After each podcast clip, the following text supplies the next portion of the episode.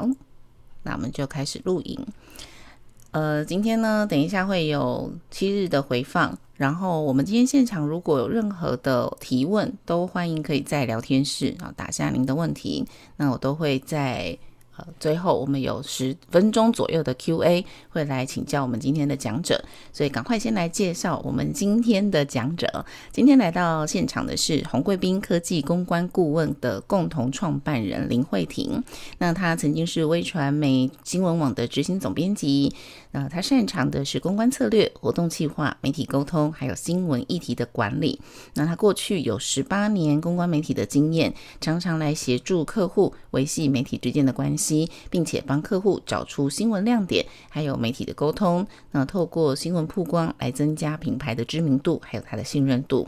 那今天呢，就非常开心可以邀请到我们这位讲者，让我们来用最热烈的掌声欢迎。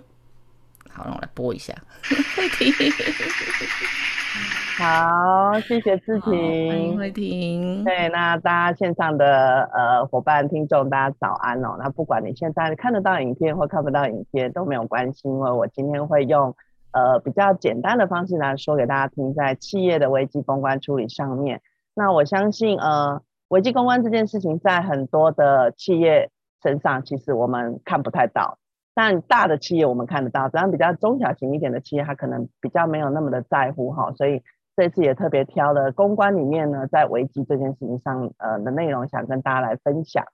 那也很谢谢志平，也谢谢伟荣，然后呃全球营销学院这边的邀请。那我自己呢是红贵宾科技公关顾问有限公司的创意总监，也是现在的微传媒新闻网的呃执行总编。呃，那今天主要呢会跟大家来呃分享哈，危机公关上面我们到底应该要怎么样来处理。那么我们公司在二零零七年的时候创立了，那现在已经有十四年了。那我们在做的工作其实就是呃协助企业去做到一些公关的策略定位。那当然我们还有一部分的专长是在资讯的部分哈，因为我们有资讯的人才。那到后来呢，我们就有了自己的新闻平台来呃做呃协助客户来做新闻上的管理哦。所以这大概是我们在经营这个两个大方向。那这两个大方向最主要都是要。协助我们的企业在提高自己的知名度，好，在呃媒体的世界里提高知名度。那因为提高知名度之后，呃，消费者对于你的信任可能就会增加，然后信任增加，他才有办法接受你想要推广给他的产品，好，那会去了解你的这个背景。好，那这大概是我的一个呃过去这将近快二十年来的资历哈，从呃反正我做的活动大部分都跟总统府行政院有关呐、做官方的东西蛮多的，所以其实官方就是比呃我们一般企业更麻烦一点哈，它的单位部署很多，所以这是我大概简单的一个资历。好，那呃我们的服务呢，包含就是像红贵宾科技公关这边有一个企业形象官网建立，或者是说呃有一些策略上的定位，那再来是新闻上的议题的管理啊，这个是非常重要，因为我们走的是公关，并不是走呃并不是走。广告的形式，所以我们会谈的比较深入，那就透过微传媒的方式跟其他的媒体去做串联。那当然还有最重要的是，你想要跟别人用文字上沟通，你就必须先学会怎么去写这个文案。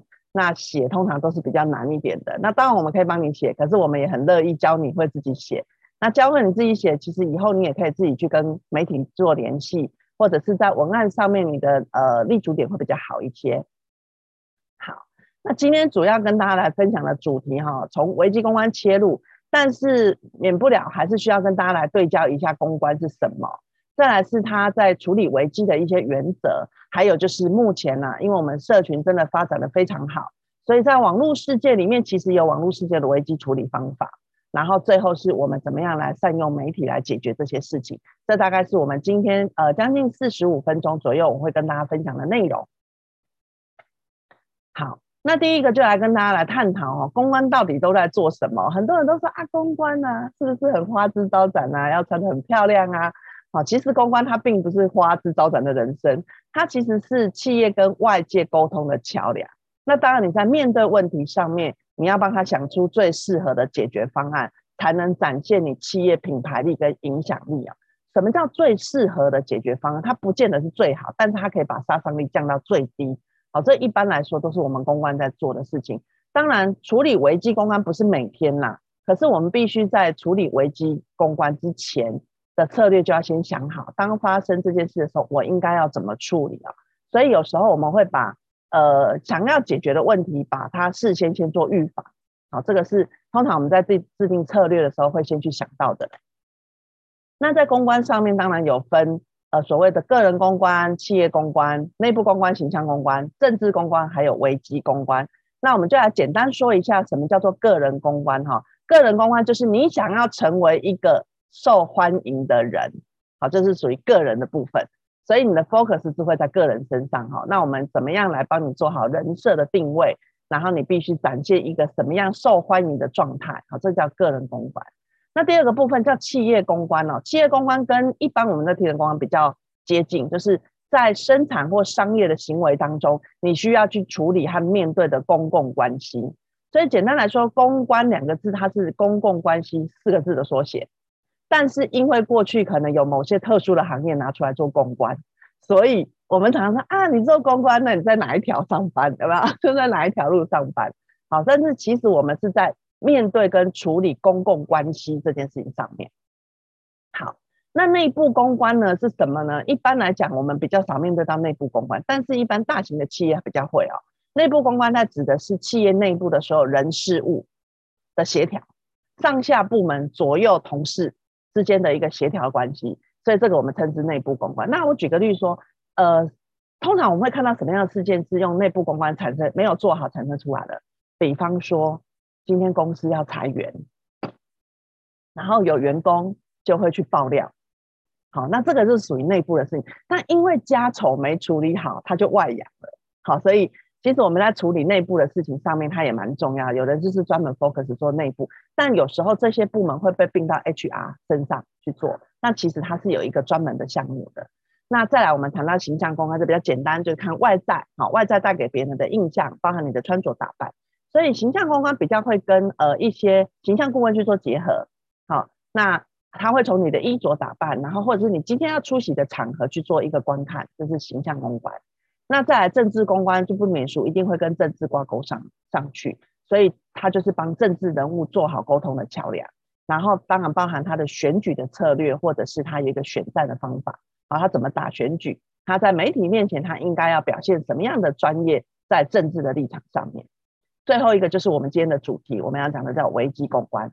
那危机公关它不不是只有面临在企业身上哦，个人其实也会有危机公关产生。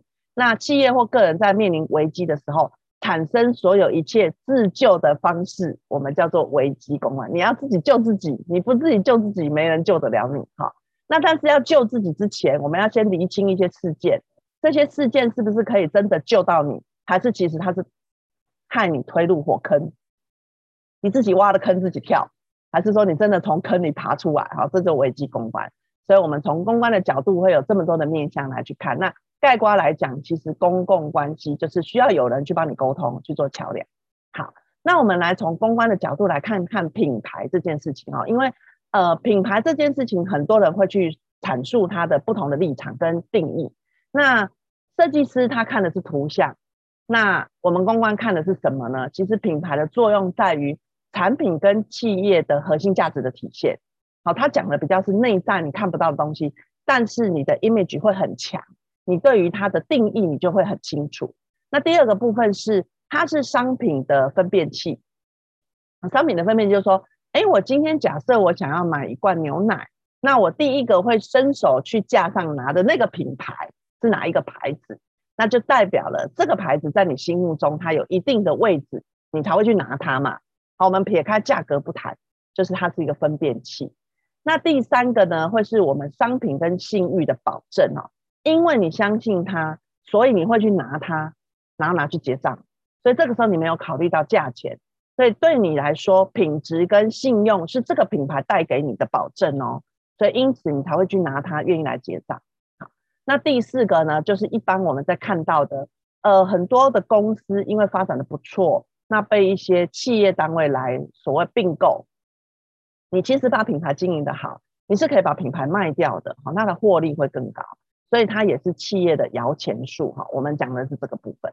所以你看这整体来讲，它是无形的。你根本看不到一个完整的形体，你只能够去理解你要表达给我的是什么，然后我在心里对你这个牌子的认知是哪些。所以这是从公关角度去看品牌，我们比较不会谈商品的功能面有多好。好，当然它偶尔会带到一些功能面，可是我们要讲的是整体企业的核心价值跟它的愿景以及理念，它的方向比较大一点。这是我们从公关在看品牌里所看到的东西。那到底整个公关的工作内容有哪一些呢？哈，我们会从品牌的报道分析、情报分析先来看哈。那观察你的品牌舆论跟竞争品的动向，有时候是这样子，知彼知呃知此知彼，百战百胜。那你会去看看别人家跟你同性质的东西，你就会回归来看我自己在做什么。所以我们在协助企业掌握品牌的曝光、观察舆论的风向，同时我们也会去看新闻的报道。那尤其是公关最擅长的就是跟时事议题的结合。如果现在在流行什么，而你刚好有搭上这个顺风车，其实你的品牌窜得会非常快。这个是在所谓情报分析上面，我们要去特替客户注意的。当然，如果你自己是一个企业经营者，你本身就应该注意这些事情。你不会只在你的象牙塔里做你的生意。你也不会只在你的井底去看这个世界哈，所以我们通常都会从情报分析上面来看。那第二个部分呢，就是在策略沟通跟规划上面，我们会提供资讯给民众他想要知道的，好，去满足他。所以呢，你在满足他的过程，这个叫做沟通嘛。我们既然是沟通的桥梁，我们对内我们要协助企业去制定品牌沟通的策略，但是对外我们要进行品牌的沟通计划。所以媒体呢，是它的媒介之一，你透过新闻的媒介之一去传达你，因为它是发散的最快的。但第二种呢，现在比较流行，就是透过社群，透过网络的力量，透过呃所谓自媒体，好 YouTube 也好啊，或者是所谓的呃这种部落客也好，他来沟通，那这是属于另外一种的形式。所以总之呢，你想要提供什么讯息给别人，你一定要管道出去来满足民众的需求。这个就是整体的策略面要去做的事。那第三个呢，就是大家一般常常听到的哦，公关公司等于活动公司，其实没有哈。执行公关活动呢，它是为了要创造一个话题，然后增加你的曝光几率。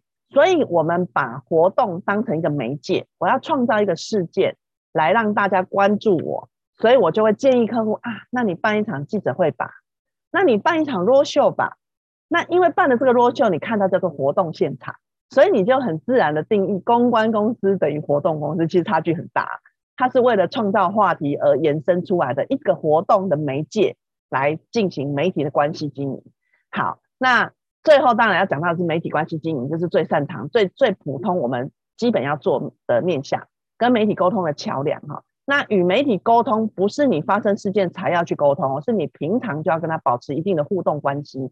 那你跟他有这个互动友好关系，当你有正面消息的时候，他会很喜欢你；当你有负面消息的时候，他会愿意听你讲到底事件发生的原因是什么，那么你才有机会去扭转。所以呢，一个好的故事要赢得媒体的报道，你的关系经营是很重要的。你不能头痛的时候才医脚，很紧急的时候你才去抱佛脚，哈，这个是不行的。好。所以，我们整体来讲呢，公关跟广告到底有什么差异？哈，公关简单来说就是我们找话题，我们可以带风向，我们可以引起流行。啊，所以比如说，二零二一年最新的彩妆术啊，当开始发生这件事情的时候，可能你现在看到所有的女生都是用这种方式在化妆的哦，它就变成一个流行，好像今年就是流行这种妆法，那么我好像也应该要去变一下这个妆法。那再来就是。哎，我们常常看韩剧明星，他们的剧里面穿的衣服，经常都销售一空，好不好？因为他在带这个风向，他在带起这个流行的话题。所以其实来讲，公关在说的部分是你的好由我来帮你说，但是你如果自己说，就是属于老王卖瓜自卖自夸。我们比较偏向这个叫做广告的层面哈，他常常会讲的这个产品功能面好不好啊？我价格比别人有多低呀、啊？哈，然后你不买很可惜呀、啊。今天买一送三啊，等等的这种，这种比较属于广告的语言，它的东西就只会呃出现在一下下，那它没有办法流引起话题跟流行，它只能说啊，我今天因为看到了下沙，像百货公司专柜促销，然后或者是说化妆品啊，买一送三的这种，它就是只有这一档，错过就没有的。好，但它这个通常都很短暂的。那会用在什么地方呢？比较常用的就是我要出清存货，或者是我今天生产的一波我来打市场，那我就用广告的形式去走。所以到底公关好还是广告好，没有一定的绝对哦。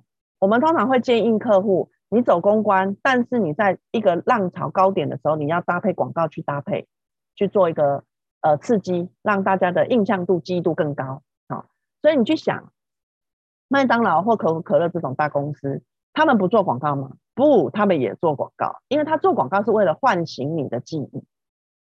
因为当你很久没有再去触动这些商品的时候，他他觉得你会忘记他。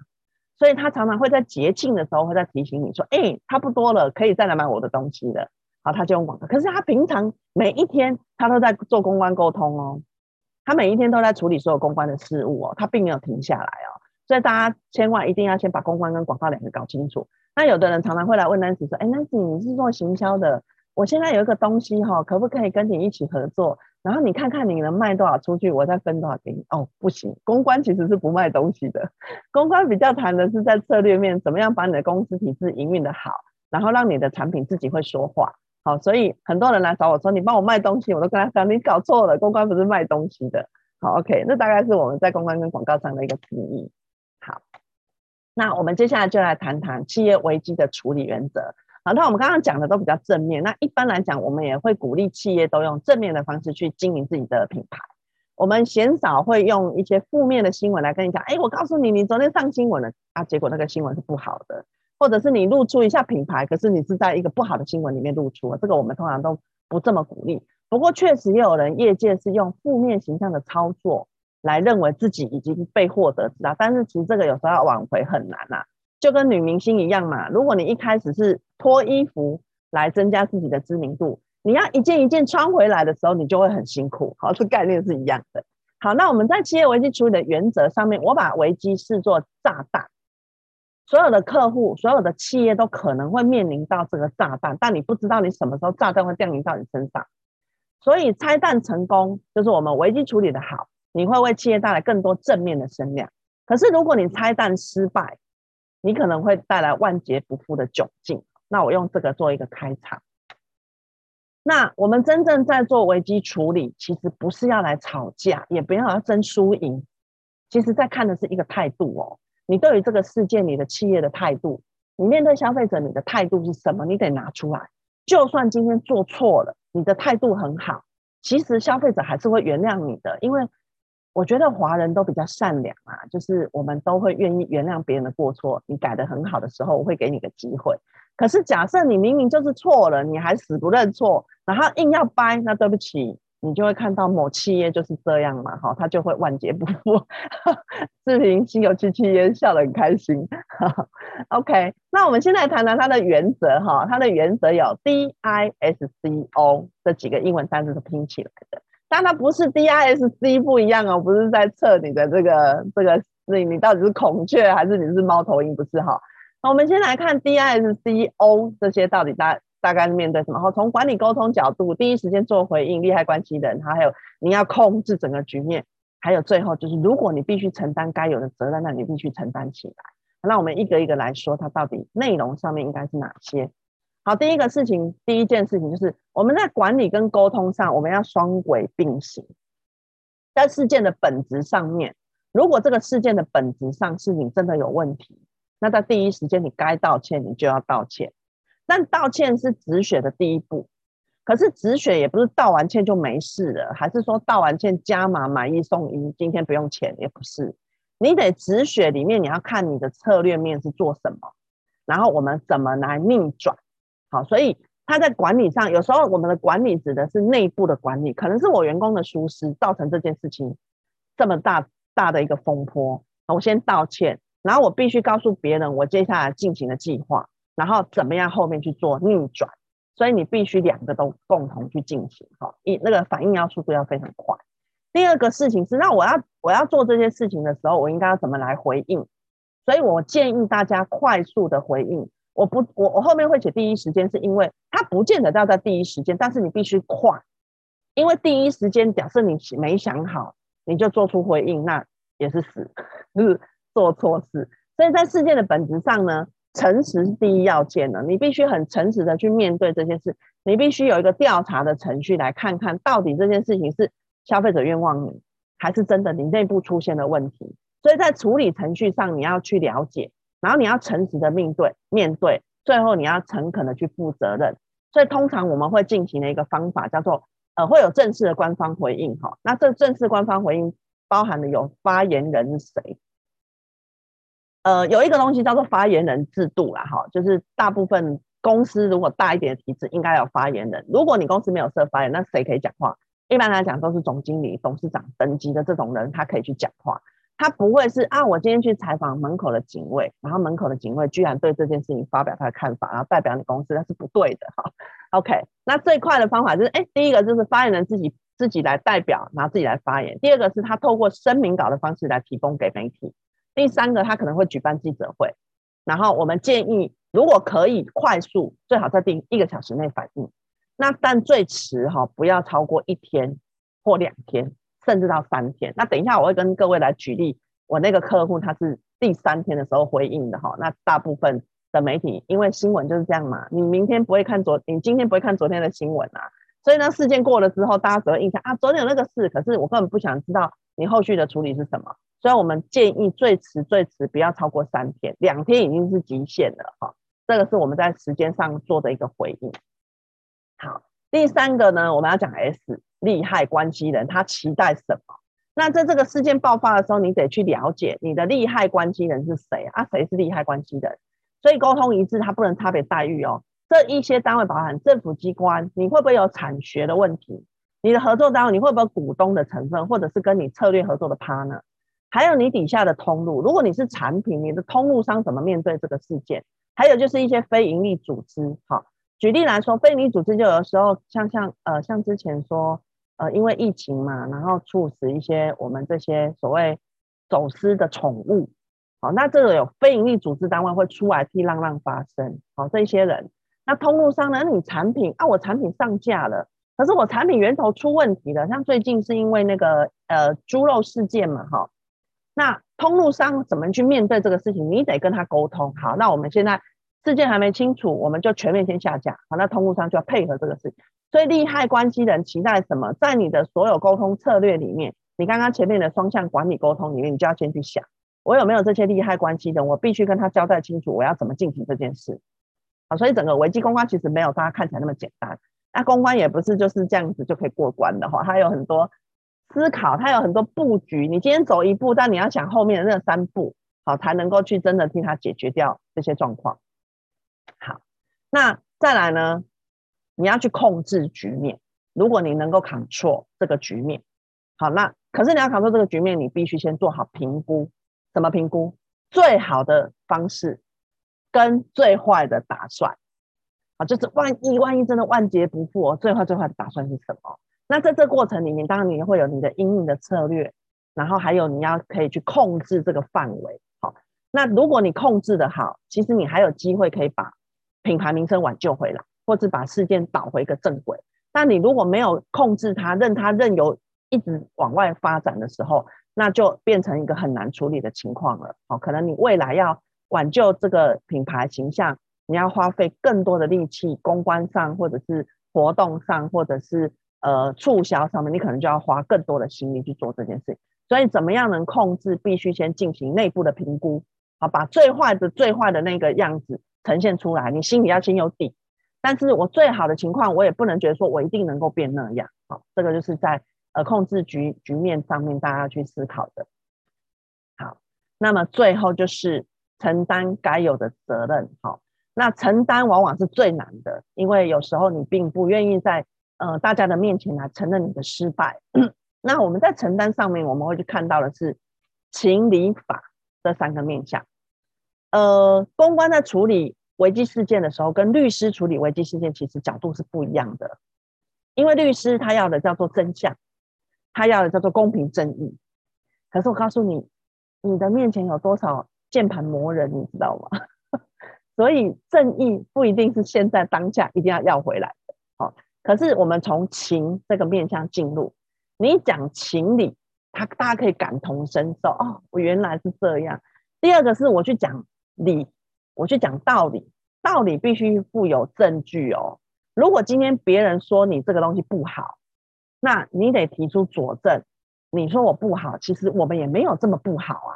那我的证明文件都有，哦，所以我们会站在理的这个部分去讲理哦。讲理不是辩解哦，不是 改一定要把你压下去，没有讲理由，是我是有道理的这个部分，而且这个道理是合乎大家所刚看到的内容。最后我们才会讲法律，所以通常你看到最后一定会有一句话叫做。我保留法律追诉权这一句话，就是我告诉你，我不是不跟你走法律，我只是留一线，我们可以往下沟通。如果沟通的来，我们就调解完就好了；如果沟通不来，事件很僵持，又必须用透过法律才能够还各自清白的时候，那他才会走到法。所以你遇到危机事件的时候，你千万不要第一关就找律师去挡人家，你知道，那个事情是会一发不可收拾的。有些人吃软不吃硬，你遇到吃软不吃硬的人的时候，你第一关就用律师去处理，那我告诉你，就是只有走法律途径，你其他的情跟理你都走不了关。好，那但是如果你把这些柔性的诉求，然后把事件的始末交代清楚，该承担的责任我们承担，该负责的赔偿我们提供，然后去导正舆论对你的观感。有时候舆论是这样，舆论通常都会站在弱者的身上。弱者的身上叫做啊，我因为今天出来哭诉，所以你很可怜。可是事实上，事实是不是这样？不知道，你只听到一面而已。你只听到弱者的声音，但你没有去听到被他控告那一方的人的声音是什么的时候，舆论会一面倒。那这时候我们就要诉诸情理法，把舆论扭回来到你身上，至少他公平看待这件事情，他必须听到两方的声音来平衡。所以媒体就很重要，他做到平衡报道，他不能只听。爆料的人去说，他爆料完了，他去求证事实，除非在求证的过程中你不愿意回应。有很多企业是这样子，他听到媒体他就挂掉，听到媒体就挂线，所以你也不知道人家到底要问你什么问题，你都不回应他，所以他报道出去就是最后会有一段哦，因为求证的主办方那是主办方没有回应，那没有回应的结果就是。你是因为哑巴吃黄连，有苦说不出，还是你是真正就是这样，所以你没有理由可以辩解，你不想说话？好，所以舆论的观感在这个应该承担有的责任里面呢，除了呃赔偿以外，你必须要表明你的立场，你必须要交代这件事情的始末，你才能够去负起该有的责任，你的舆论才会偏往你一点点，或愿意听你讲你的声音。好，这个是我们在处理原则上面会去进行的。好，那我刚刚说呢，这个案件呢字很小没有关系，我跟大家分享啊，它是一个童书公司，然后呢，他当时就是发生了一个危机，然后所有的家长都控告他卖卖盗版的童书啊，没有取得合法授权。那我们就先了解啊，这个客户很妙，我跟他接触的大概从第一时间到执行完记者会大概六个小时，六个小时我们就把这件事情做完了，好，我们我们就让他出面来澄清，但是。你看我们下的标题，我们并没有让他说呃不实指控，我们没有说这样不实指控，我们只说记业者出示合约来澄清，因为他针对就是说呃盗版这件事情。好，那我们在早上跟他碰面开会，然后在呃下午三点以前，我们就把记者会开完了。那很妙哦，他这个新闻就跟我刚刚讲，第一时间回应，其实他这件事已经烧三天了，烧到所有的电视台都在报道，然后我已经看到这个新闻了，然后我就问。律师，因为是律师找我，就问律师说：“哎，是不是这个客户？”他说：“你怎么知道？”我说：“新闻烧那么大了，你 你觉得不处理还还得了吗？”他还是拖到了第三天才回应，所以到第三天才回应的时候，其实状况已经不好了。但是我们还是想办法让他有话语权回来了哈。所以这是最近我搜寻到他到今年四月十三号的时候，已经确定他不起诉。好，所以其实一个好的新闻事件，你去导正他。那未来你在新闻上看到，哎，他其实是不起诉的，好，那其实还有机会可以把他的生意再挽回回来。第二个呢，就是平常就是在跟客户沟通里面会去发生的事情，这也是在前大概在疫情这一个月，呃，因为很多新闻都会用图片来说故事，可是他用的图片不是我客户的事件，但他却用了他的照片哈，那他就问我说怎么怎么处理？我跟他说，你有没有授权他使用过这个照？他说没有。我说那这样子，你自己先发一个声明稿，在你的 FB 官网上就好，你不需要发到全媒体。那我们同步进行的是去跟媒体沟通说，请你把这张照片放下来，因为这张照片一看就是我公司。虽然你讲的不是我这个公司，可是你影射的看起来就会是我，所以请你把照片换掉。所以我们双轨进行，就是请公司这边出一个声明，好，他引用的照片不是我们，我们公司不是代表我们公司，他只是引用用错了。那我们已经跟报社这边来提出抗议，请他把照片换下来。好，那同时。在这个部分一样也是在做一点自己品牌的宣传，好，这个就是我们一般你没有看到我们在做事的时候，其实我们在处理很多事情，就是像这样的回讯息，其实都是危机处理的一环。好，好，那我们就要回过头来讲讲网络世界的危机处理应该怎么做，因为现在大部分的人都会有 FB，都有 Line，那你可能会有你的 YouTube 等等的，那在数位化的情况下，你的社群平台的兴盛。却为你带来更多可能的危机哦。那网络世界危机处理要快很准，那你掌握第一时间，你才能化险为夷。好，所以这里有一个报告统计数字很有趣哈。呃，在国外的消费者研究的论文指出，百分之五十七趴以上的消费者会去挑有四颗星评论的店家进行消费。所以这个代表什么？我们的商家，我们呃 Google 商家其实蛮重要的。好，那。大家都会叫人家做评论，给几颗星？给五颗星。可是也会有人那个给三颗，给一颗，平均起来他要看四颗星以上的。所以你看，五十七趴的人会参考这个星级去进行他要不要到你那里消费的这个决定哦。第二个事情是，百分之七十三以上的消费者会偏好愿意好好解决负评客诉的店家消费，也就是他在看这些评论的过程中，他也会去看负评。但他看负评看的是你的店家怎么回应他，来决定我要不要再到你那里消费。它的比例是比前面的五十七趴高哦，所以你的负评怎么回应很重要。第三个，百分之八十九的消费者会去阅读评论的回应，也就是当你看到你的负评发生的时候，你我的商家不是放着就不管他，给人家留言就好诶。你是要去关注到底消费者留言给你的是什么，那你怎么回复？好，所以我觉得这个数字是很明显的。让我们在经营社群媒体上面，我们该去注意的是客数，而不是去关注你一定要给我五颗星。如果今天有一个我的商家全部都是五颗星，你觉得他有没有鬼？他可能用了某些手段叫你一定要给他五颗星啊，那你听不到真相啊。其实听不到真相，踩雷的几率可能更高哦。好，这个数字可以提供给大家参考。那如果如果线上的朋友，你们有在进行我的商家或者是其他一些评论，请你真的要好好看待回复这件事情。好，那在网络世界里面，你可能会有 IG，你可能会有 FB，你可能会有 Line，会有 Line，S，会有 YouTube，会有我的商家，很重要的哈。所以呢，网络的舆情对品牌的伤害力其实很大，而且非常及时，而且你知道吗？按一个键转发分享就出去了耶！好，每一个人都按一个键转发分享就出去了。好，那它的传播讯息很及时，所以它的速度发展的很快。然后它的内容真实性是什么？我们不知道。可是它因为涉及的范围很广，所以你要一个一个去收集这些证据也其实很困难。而且有时候网络世界里面，它会呃用隐隐呃那个叫做隐喻的比较多，就是它它不会指名道姓讲你。可是它就让你又觉得很毛，好，这种东西很可怕。然后重点是它要把这些负面洗掉会很慢，啊，就是代谢时间会比较长。所以当网络世界越来越多消费者看评论来做决定的时候，你就必须要采取一个很好的策略来应应。好，那这个就跟情绪管理有关系，跟你的思维逻辑有关系了。有时候一时情绪来，那个键盘滴答滴答打字出去，其实就出去了哈，啊，你也很难救回来。有时候。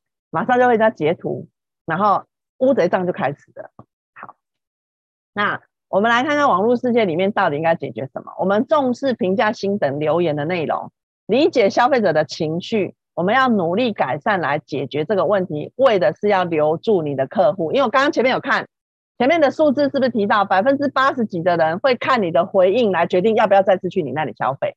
所以你的回应内容是在留住你的客户。所以千万不要觉得说啊，那个没关系啦，那个星级很少的，反正前面留言洗洗洗就洗掉了，我也不管他，也不回应。没有，我跟你讲，这个不回应的店家更可恶，你知道吗？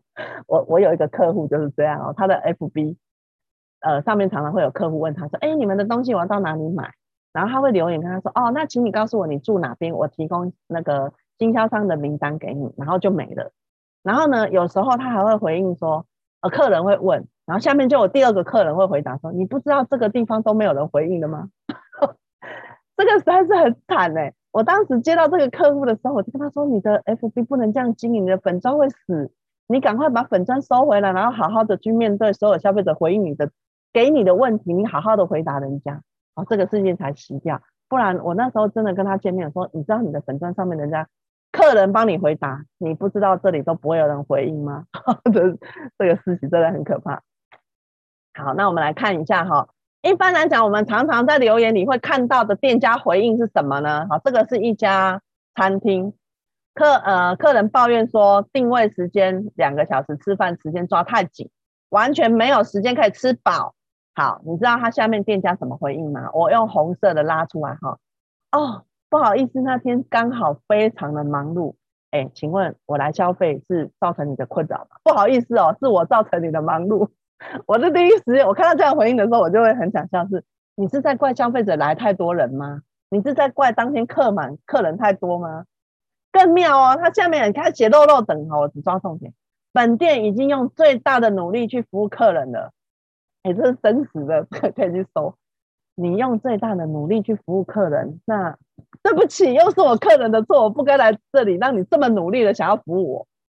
你看一句话，你可以有很多解读，但是今天这个消费者已经有负面情绪了，你还这样回应他，你不是只是把客人往外推吗？那如果你今天没有在这里消费过的人，你怎么看这件事？你会觉得啊，他这么怕麻烦，那我卖以后啊，我选别家吃好了，好，不然我好像造成人家的困扰，我们好像是个麻烦的消费者，我付钱。然后还让你觉得我很可我我我很麻烦你，好，那我就不要去消费了，所以店家的回应啊，真的千万不要这样去回他啊，什么当天我们真的很忙啊，当天不好意思，因为他刚好是八八节那天去的，所以他觉得八八节大家都去吃饭，忙碌比较比较忙一点，哦，然后还辩解了一堆，哦，还讲说几点有人订位，他前面还回说哦，不知道是不是，嗯，我们平日应该不会有这样的问题，那不知道你是哪一天来的，就是解释了一堆，其实并没有加分哦，是扣分的。好，这个是我给大家看的负面教材。那我给大家看一下正面教材。好，正面教材呢，这个呢是他去加油站加油。那一般加油站加油岛，我们是不是都是顺向？所以我的油箱如果在右边，我就在右边加油；我的在左边，我在左边加油。可是这个呢，这个消费者他是呃，加油员叫他到错边，就是他在左边，可能叫他去右边加油。好，好，那你看哦，这个是。我们刚刚看的叫做一般的那个餐厅，我们会去看评论。可是像这种服务性质的，它也会有评论哦。他第一个首先呢，谢谢他一星的评论，他是接受的，他并没有要因为辩解，然后希望你改星改星变多，没有哦。他说感谢你一星的评论，如果有任何问题跟建议，都可以跟我们公司反映。好，但他前面一定有先道歉。他说：“哦，我先道歉，可能我们这个员工的服务流程上面有出了问题，我们会加强员工训练，然后也感谢你一星的评论。”好，那他回了第一个回应之后，这个消费者又给了第二个回应，好，给他第二个回应说：“哦，这是错边加油，好，就是他叫我错边加油的问题。然后，而且呢，他这个对呃，这个这个店员呢，又又有一点公主病啊，说你你爱在这边加就在这边加，不然就不要加，好，随便你之类的。所以呢，他就。”又回应了第二次，他说：“好，那谢谢你的建议跟回馈。那该名员工我们已经进行了惩处，好，然后也谢谢你愿意跟我们反映这个问题。所以其实你看，我刚刚我们刚才前面讲的原则，第一时间回应跟后面你的处理方式，惩处、奖赏，其实你都会让消费者觉得你是有诚意要解决这个问题的。你有听到我对这件事情的不满，所以你有做好内部的管控。”那他所回应的就是我对外的处理方式跟对内我的处理方式，然后我会加强员工的训练，好，这个就是属于一个好的好的一个回应的方式。所以，如果我们的呃听众们有在经营我的商家，真的，请你好好去看一下你的消费者对你的评论，有时候他的评论是很公正客观的，但是你会觉得他好像写我不好，就是酸民。好，我必须跟大家讲，不是所有人都是酸民，除非他非常无理。那他很无理的这个东西，你也可以好好的回应他，因为有些人就是遇到疯子。我昨天也在处理一个遇到疯子的状况，就是店员店员离职，然后就开始爆料他公司如何如何，但他就是一个有状况的员工，所以他被开除。那这个事件就得去处理。好，所以我们在处理上呢，我们会先查证，去评估了解事实的真相。因为公关在处理危机事件的时候，我们跟律师是一样的，我们要先知道事实的真相。如果你都隐瞒我，要帮你处理问题，那这个事件越烧越大，你就必须自己负责。好，然后再来就是你的回复，如果可以，时间越快越好，最好是二十四小时之内。当然不是叫你抱着电脑不放，就是一直在看这些留言，没有哈，你就是固定一个时间，然后去看一下，然后去回应就 OK 了。再来呢，你可能有反省，然后去调整你的服务，好，然后最最最好就是你不要有挫折感啊，因为我跟你讲。今天这个排队美食说很好吃，可是你去吃也不见得觉得好吃啊，因为食物的观感和口味是因人而异嘛，哈，所以你千万不要觉得说他留负评给你就有挫折，然后很受伤，然后就好像呃这个品牌没救啦，这个商品没救啦，千万不要有这样的想法，我们就是极力的去改善就好了。然后呢，哪些事情不要做哈？哎，不要做的事情也很重要，不要把批评的人都当酸民，好，这是一定要有的观念，他。是不是对你个人有人身攻人身攻击？当然不能啦。可是如果他有批批判你的事件的，你都当酸民，都不去理他，其实这个事情就会越烧越大。然后你也不要假装没看到负评哦。就有些我我昨天在呃，我昨天在看这些东西，有时候我们都会去看看这些东西的时候，发现真的有很多人，我的商家他只叫大家留言，但他都不去回应的，其实是非常多的。好，然后不要去删除负面的留言。就刚刚我讲的，全部都五颗星都是好的吗？一颗星都没有的人是好的吗？没有，他可能有鬼。好，所以有时候适时的有一些负面的留言，反而会让消费者在看你的时候，哎，他有两方的想法的。哦，那这个是好的。然后你也不要在上面跟他比赞哦，有没有？刚刚我们前面看到那个餐厅是不是留了一堆？那个就有点像比赞，我觉得挑战你，你是哪一天来消费的？那如果你是平日的，我们不会有这个问题啊。刚刚好那天人很多啦，好啊，这个就是比赞，比赞对你来讲是不理智的，因为坦白说，消费者还是比较大了，哦，他因为他付钱嘛。可是大不是代表我要卑微哦，而是站在有道理的情况下，好好的服务他，好，所以不要跟他比赛。然后你也不可以去公布他的个资啊，因为你不爽他，你就把这个消费者个资都公布出来，然后就发动人去肉搜他，也不能哦，也不能这样。所以其实，在过去的新闻事件里面，我们看到很多，不管是。烤鸭，哎，那个叫做什么鸭肉？鸭肉的那个老板，哦，有些情绪管控的问题，或者是说，哦，现在最近外送员的消息是真的蛮多的，哦，不管是外送员的问题或店家给货的问题等等，都是这样子。它其实就是情绪管控上不好。所以，当你发现状况的时候，第一个，你的情绪一定要稳定，先稳定好你的情绪，你才能够客观去看待这个事件。如果你情绪很波动，你得在熊皮啊，你看所有事情都是错的，那你的情绪上来了，你的言论就会不好。那文字又没有温度，你在用文字回复的时候又没有温度，所以他就会有很多，他就会有很多想象哦，你是对我给你的批评觉得有不满等等的这一些。好，那我们怎么样来善用媒体来解决这个危机？哈啊，媒体其实就是两面刃呐。啊，你平常如果保持友好关系，遇到状况的时候就可以派上用。那我所谓的两面刃，就是他必须他你他不会都讲你好，可是他一定会显现你不好的地方。好，那你说今天。原告员工控告你，那反映的另外一面就是你的管理不善呐、那你是想要表达哪一块呢？好，好，所以诶，有一个调查报告了哈，百分之六十八的消费者在看到正面或负面评价的时候，他反而会更愿意相信评论的真实性。这也就是我刚刚前面提到的，你不要都不回应，有百分之八十七的人看到了他的回应之后，还是会去消费的哦，而且他会愿意看到他的真实性，所以不是全部五颗星都叫好。你要偶尔要让人家讲三颗、两颗、一颗的，他才会愿意去平衡报道。所以消费者在浏览这些负评的时候，会比一般的人转换率高出六十七趴。啊，你要不要这六十七趴的消费者？要啊！你怎么可能放弃那个负评的消费者？而且负评的消费者他可能不会来，但是看负评的人他可能会来。好，所以我们在浏览评论的时间，他会更长哦。他浏览这个东西会更长。然后如果你回应的恰当，事件处理完了。也提升他的消费意愿，他反而是增加对你品牌的信任度。好，所以呃，在处理这些负面评价的时候，在危机上，你真的是需要去面对它，然后想到一个好的方法。所以在媒体经营上面，或者是你一般社群上面，你平常就要很注重你的 SEO，因为这些都跟它有关系。好，留言都是 SEO 的有关系，然后让你的品牌呢，在一定的时间内保持有一定的能见度。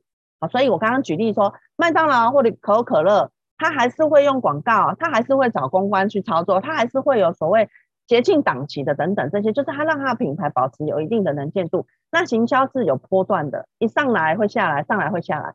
所以你要偶尔在大家快忘记你的时候，再把它拉上来。好，那平时你就要跟媒体保持友好的关系，你不要临时抱佛脚，出了事情才要来找媒体。你平常都不跟他打交道，那他干嘛要认得你呢？好，那再来就是危机处理，讲的是情理法。我们先讲情，再去拿出道理，然后最后不得已我才会走法律。那有些人觉得好像危机公关就是直接找律师处理就好，那律师出来就是。因为律师要喜欢，律师要打官司要调解，他一定要使出手段。可是这个手段下去的，就是没有办法往回走了。你很多道理是没有办法谈的。好，然后再来是你要有足以令人相信的证据。好，在危机处理上，证据很重要。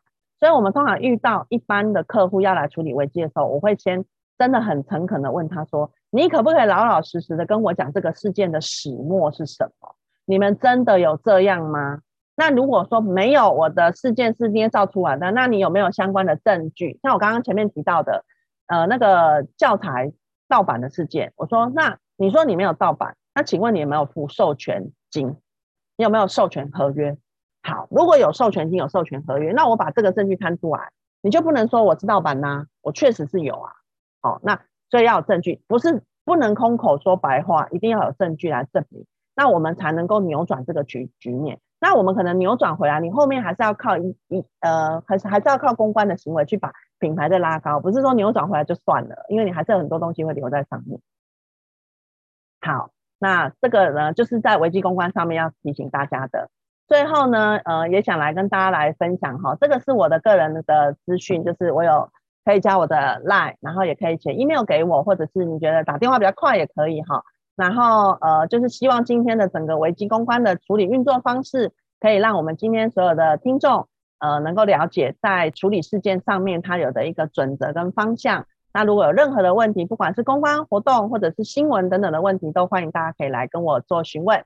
那也谢谢我们的全球华人营销学院的邀请。那希望大家今天呢工作上都能够很开心。好，谢谢。啊，谢谢慧婷，谢谢。好，我们今天呢在线上哦，确实有很多都是很知名品牌、大品牌连锁店。尤其刚刚讲到我的商家的经营呢，我想他们应该都非常有感觉哦。所以今天现场的与会的朋友们，如果在刚才听到我们慧婷所分享的危机公关啊，不管您是在实体的店面当中，或者是网络上啊，有跟消费者啊、跟员工任何的这些危机处理，或许过去有些事件没有处理好，或者是你想要了解呃未来可能。会发生什么样的事情？呃，想要了解的话，都欢迎可以在我们的聊天室或者是问与答，把您的问题提出来啊，或者是您想要直接用讲的也可以，我就帮你打开麦克风，我们可以来问。好，今天大家提说很棒的演讲哦，收获很多哦。诶，说真的，我自己收获也很多，因为确实公关无所不在哦，公共关系不管是从个人、公司内部，还有政治啊，包含这所有的都是相关的危机处理。那我自己先来啊提问几个问题。那我们线上的朋友啊，如果你在个人或是你的企业啊，对内的管理有一些想要了解的，都可以留言或者写在问与答，或者是直接举手，那我帮你开麦。呃，刚才有提到我的商家哦，那这个可能比较不是属于五 A 级，但是它属于公关，就是说个人品牌，因为我们知道现在很多呃艺人公司创业者，那个人品牌也可以做我的商家嘛，就是它不一定有消费性的产品，比如说以我个人来讲，我可能是做服务性质的，我没有产品的，好像一些网红啊、YouTuber 啊这些的，那他们个人也可以经营我的商家吗？好，我的商家基本上会绑在那个地图上面。所以你可以在你如果愿意公布你的地点，当然你就可以得到这个可以评论的部分。所以一般像网红 YouTube 他们比较不会经营我的商家，因为他有时候不想让人家知道他在哪里。所以我的商家通常一般都是只有店面，然后你有一个据点，然后你希望大家来这边，那你可以设那个打卡点。那设了打卡点，你就要去跟 Google 申请我的商家，他会有给你个认证码，认证码过了之后，哎，后面这些留言就会出现。所以当你在附近搜寻，比如说我在附近搜寻餐厅，为什么那么多餐厅跳出来的原因，就是他有去设定这个点。那其实我的商家里面的那个所谓 SEO 的搜寻其实是好的，因为它本来就绑在 Google 里面。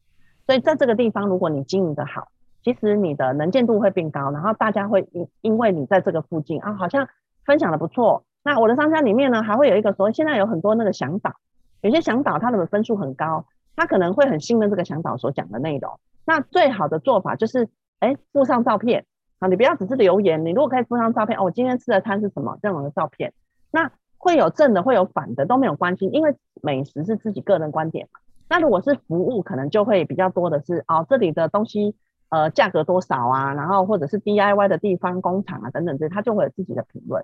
所以个人比较少用我的商家去经营，他比较会经营在呃 FB 里面，啊，就是粉丝页里面，或者是他的 YouTube 的影片的底下的留言。但是同样的，这些都是一样，他也是会看，他不会只我我只是举例我的商家来做这个所谓消费者有复评给你，有留言给你的时候，你的回应方式是什么？所以，当网红 YouTuber 或者是他用粉专在经营他个人的时候，他其实在那里互动的。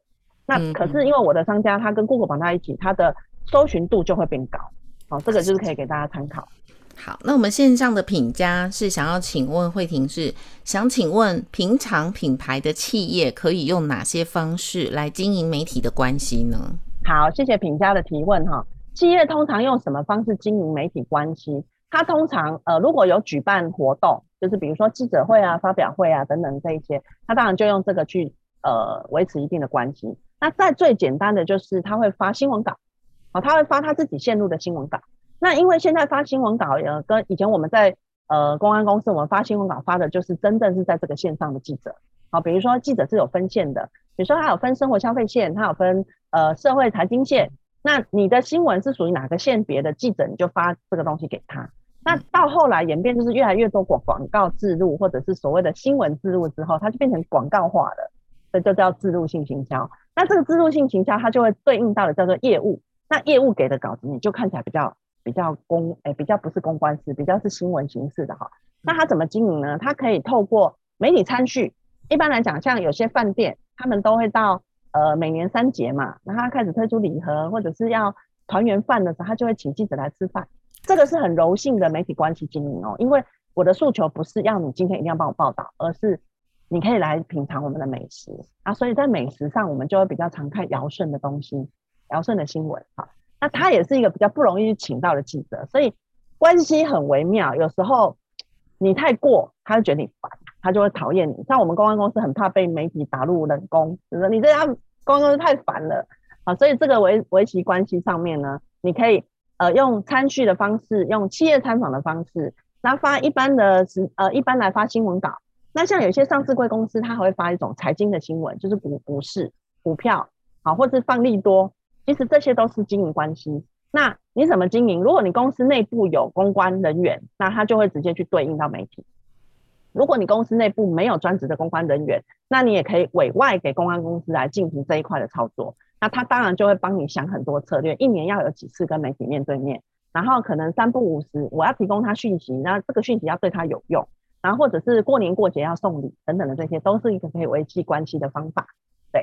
对，刚讲到这个我真的很有感，以前就常常去吃饭，媒体餐叙啊，我曾经最棒的一个媒体招待是东京晴空塔开始。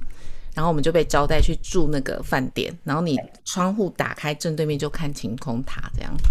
日本这个也是一般的大企业，它有比如说有跨国的跨国的生意合作，然后比如说它在台台商，可是它的厂房在大陆，或者它企业总部在那边有成立，他就会组一个媒体参访团，好踩线团，然后就一起去吃住招待都过去。这样啊，但是这个行业真的其实。大红，这个行业没有你想的那么简单，好吗？真的，回来要报道、要采访的，对，要写得好。你知道人情是最难还的。你今天跟他招待三天两夜，你回来你不写一篇大篇的给他，你对得起他吗？哈。对，我做了一个快一小时的专题报道，对，然后放在不同的平台。对，好，那我跟他些观点不同，对，OK。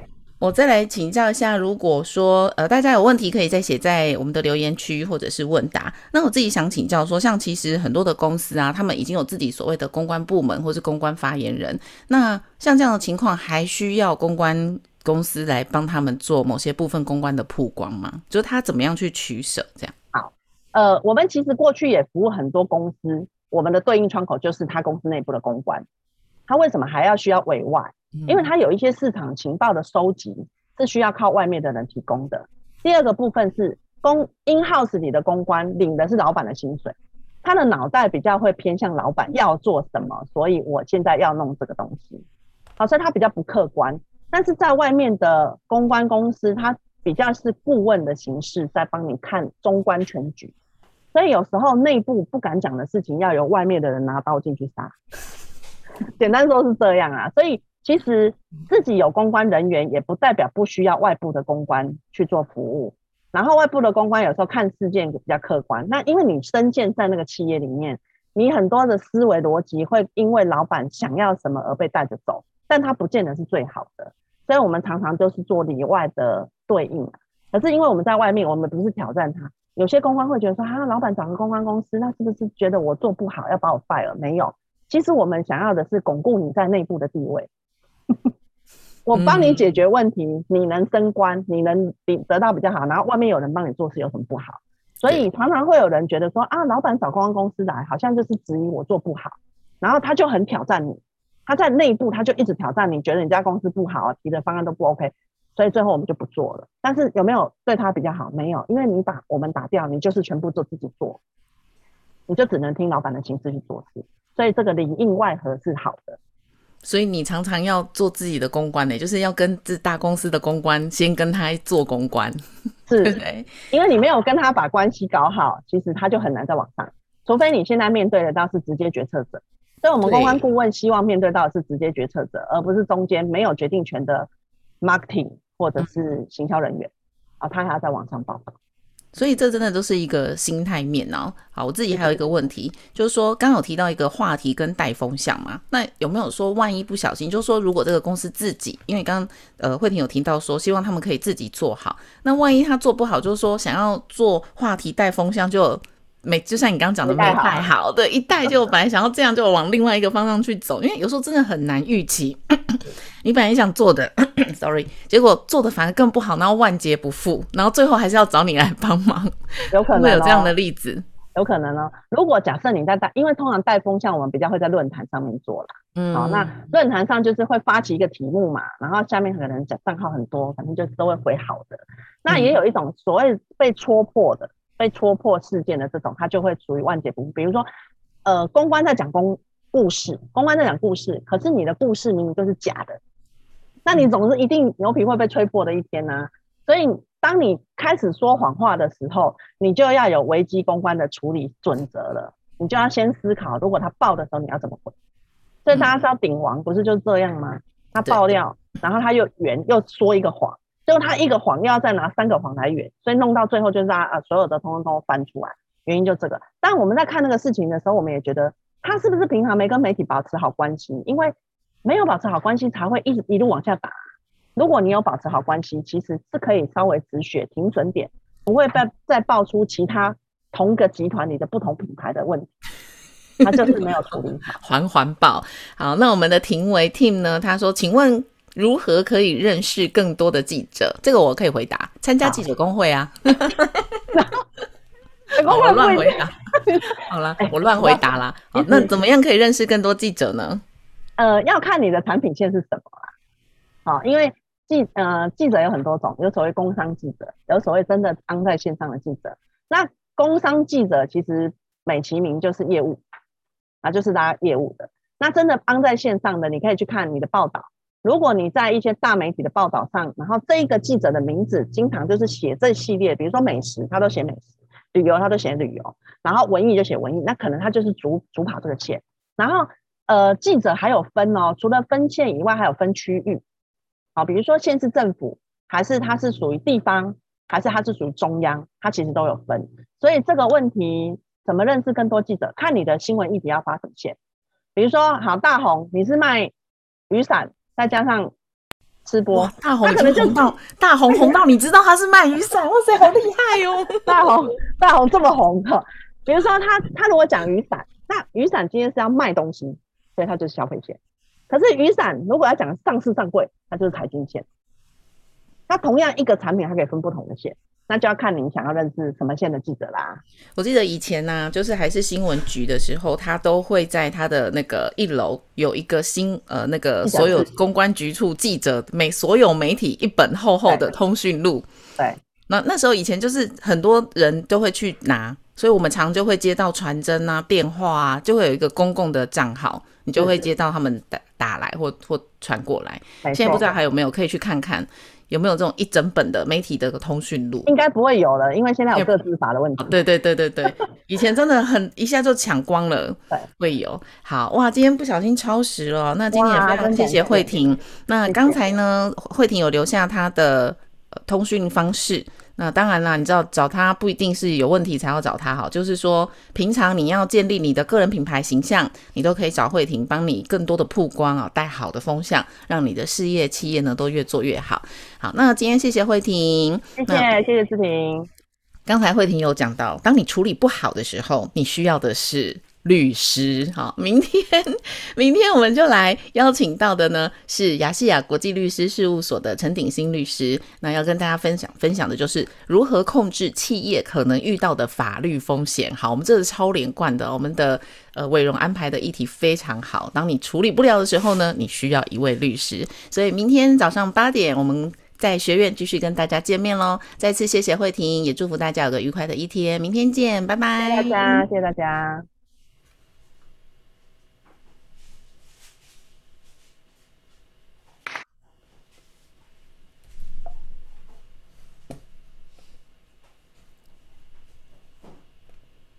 他不是明。